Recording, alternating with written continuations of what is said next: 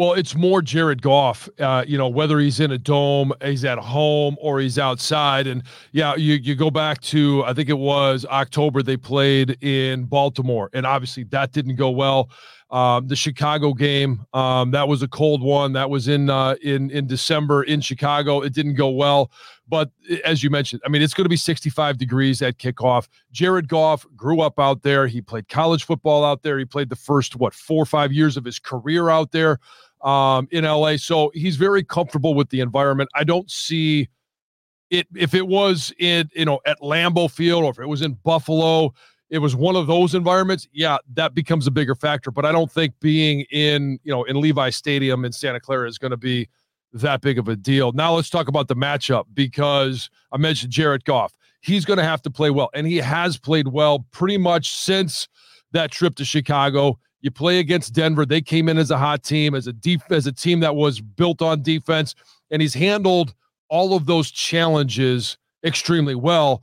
But this San Francisco defense is a completely different animal. How does how does the Lions offense match up with with the San Francisco defense? I think better than people expect. You know, I think there's a perception of the Niners defense, which is not really the reality. Look, they have a good defense, but they're not the Cleveland defense this year or the Ravens defense this year, or quite frankly, even the Chiefs defense this year. When you look at them statistically, you know, I was talking about this recently, Jon, with uh, my buddy Greg Cosell from NFL Films.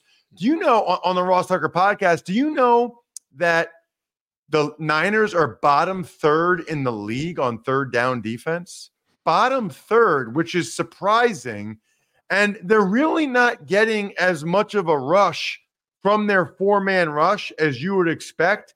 In fact, you know, there was a lot made at the trade deadline when they got Chase Young yeah. to be opposite Nick Bosa. He hasn't done very much. I mean, since he's gotten there, Chase Young, the former number two overall pick, the former Ohio State Buckeye, he has not been able to do very much there. They were expecting him to give them a legit edge rusher opposite Bosa who would win against one on ones.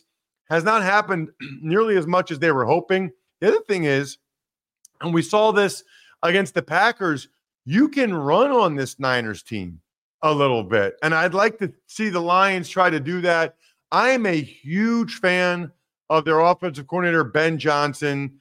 You know, the amount of under center first down play action, I love that.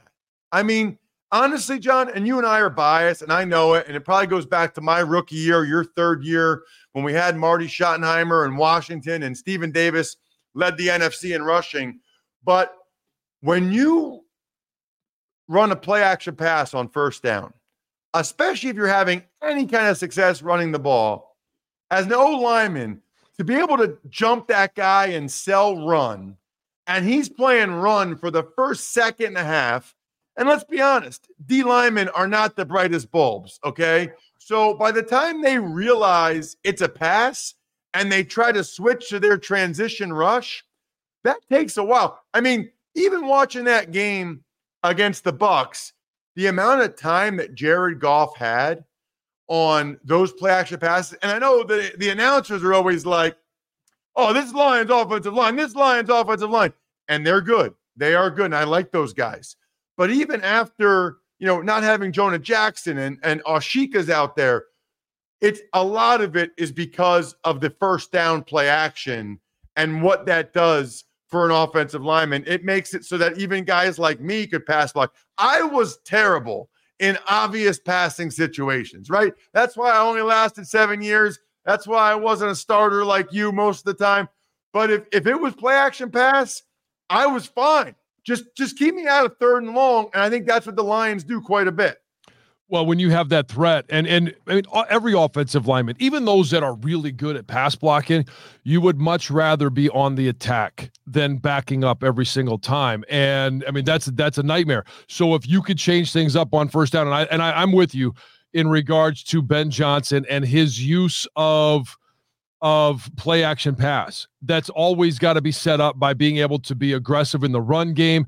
And when you've got Montgomery and you've got Gibbs and you've got different ways to attack on the ground. And whether it's between the tackles or it's outside the tackles, because you got that speed, now all of a sudden, as an offensive lineman, if you can come off the ball on first down, whether it's a run or it's a play action, you treat them both the same and hit somebody right under the chin. Now it changes everything for second down because hopefully you've either had a chunk play or you've you know hit a tight end in the flat or a running back coming out of the backfield and it's second and short. Now again, you you don't have to change anything. You could be as aggressive as you want and second and short you and I both know even if you're going to drop back into a five or even a seven step drop, defensive linemen aren't sold on the fact that that's going to happen. They've got to set up for the run. So it's just that little split second of indecision on that pass rusher to think, are they going to run it on second short? That's the time where you want to take that deep shot. It gives you an advantage in, in regards to blocking a guy like Nick Bosa or everybody else that they have up front.